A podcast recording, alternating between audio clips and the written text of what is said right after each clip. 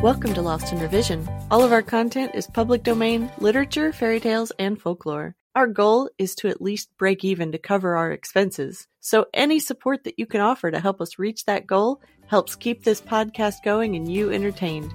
All of our music is by Nathan Hubble and is used with his permission. Thanks and enjoy the show. Chapter 11 The Wonderful City of Oz Part 3 Sorrowfully, Dorothy left the throne room and went back to where the Lion and the Scarecrow and the Tin Woodman were waiting to hear what Oz had said to her.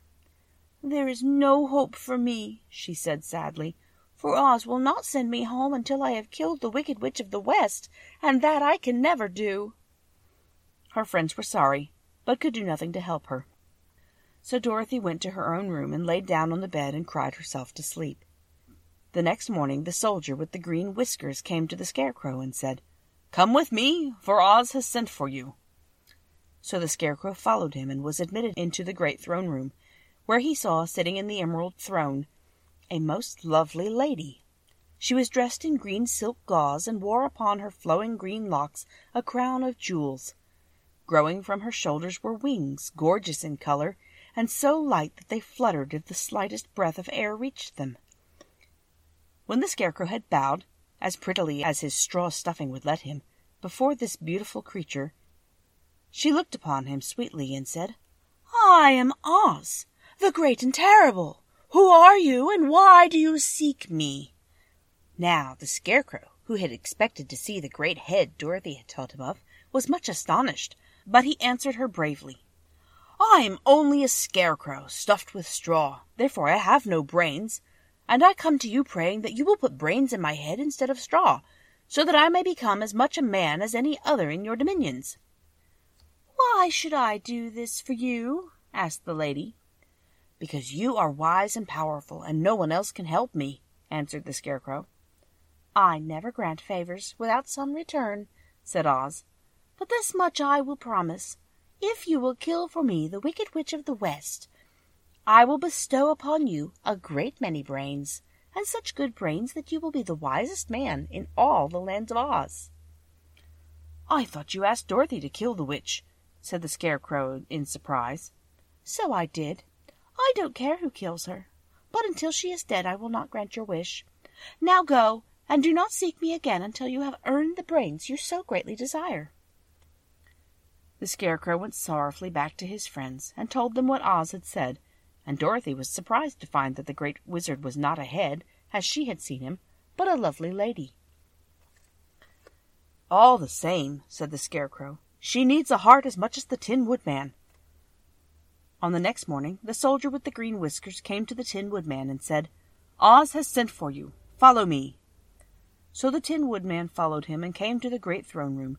He did not know whether he would find Oz a lovely lady or a head, but he hoped it would be the lovely lady, for, he said to himself, if it is the head, I am sure I shall not be given a heart, since a head has no heart of its own, and therefore cannot feel for me.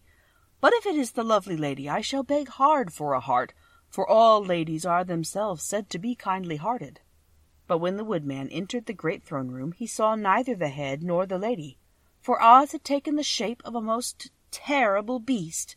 It was nearly as big as an elephant, and the green throne seemed hardly strong enough to hold its weight.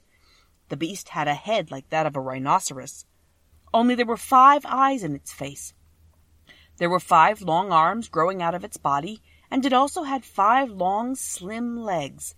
Thick, woolly hair covered every part of it, and a more dreadful looking monster could not be imagined.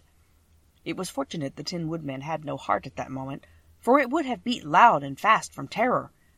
But being only tin, the woodman was not afraid at all, although he was much disappointed. I am Oz, the great and terrible, spoke the beast, in a voice that was one great roar. Who are you, and why do you seek me? I am a woodman and made of tin, therefore I have no heart, and I cannot love. I pray you give me a heart, that I may be as other men are. Why should I do this? Demanded the beast. Because I ask it, and you alone can grant my request, answered the woodman. Oz gave a low growl at this, but said gruffly, If you indeed desire a heart, You must earn it. How? asked the Woodman. Help Dorothy to kill the Wicked Witch of the West, replied the beast. When the witch is dead, come to me, and I will then give you the biggest and kindest and most loving heart in all the land of Oz.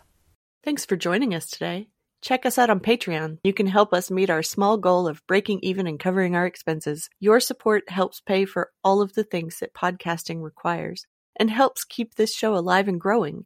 If you can't afford to support us financially, go give us a good review, subscribe or follow, and share with your friends and family.